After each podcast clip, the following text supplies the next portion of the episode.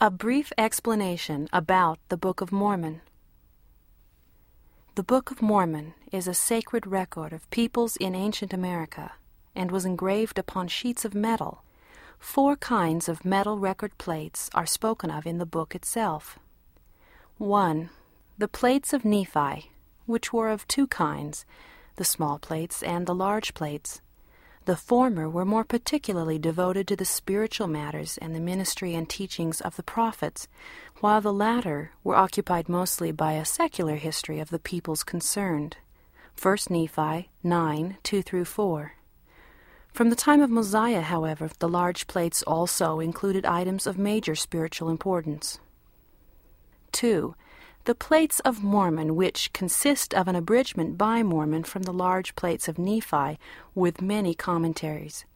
These plates also contained a continuation of the history by Mormon and additions by his son Moroni. 3. The plates of Ether, which present a history of the Jaredites.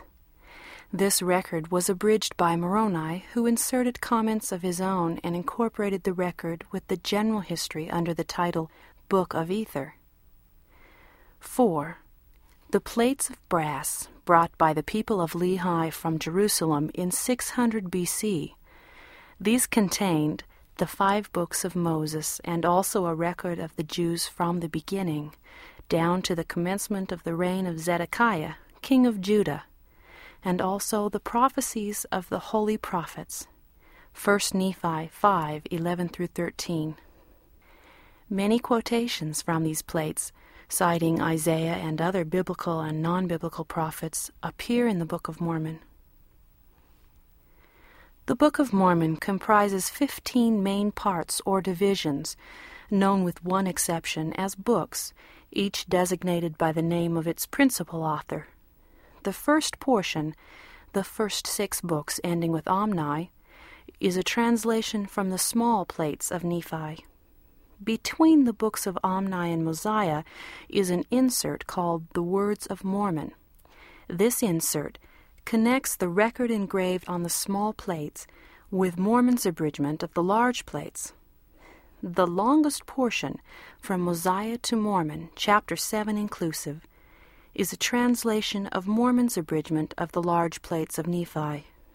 The concluding portion, from Mormon chapter 8 to the end of the volume, was engraved by Mormon's son, Moroni, who, after finishing the record of his father's life, made an abridgment of the Jaredite record as the Book of Ether, and later added the parts known as the Book of Moroni. In or about the year AD 421, Moroni, the last of the Nephite prophet historians, sealed the sacred record and hid it up unto the Lord to be brought forth in the latter days, as predicted by the voice of God through his ancient prophets. In AD 1823, this same Moroni, then a resurrected personage, visited the prophet Joseph Smith and subsequently delivered the engraved plates to him. About this edition, some minor errors in the text have been perpetuated in past editions of the Book of Mormon. This edition contains corrections that seem appropriate to bring the material into conformity with pre publication manuscripts and early editions edited by the prophet Joseph Smith.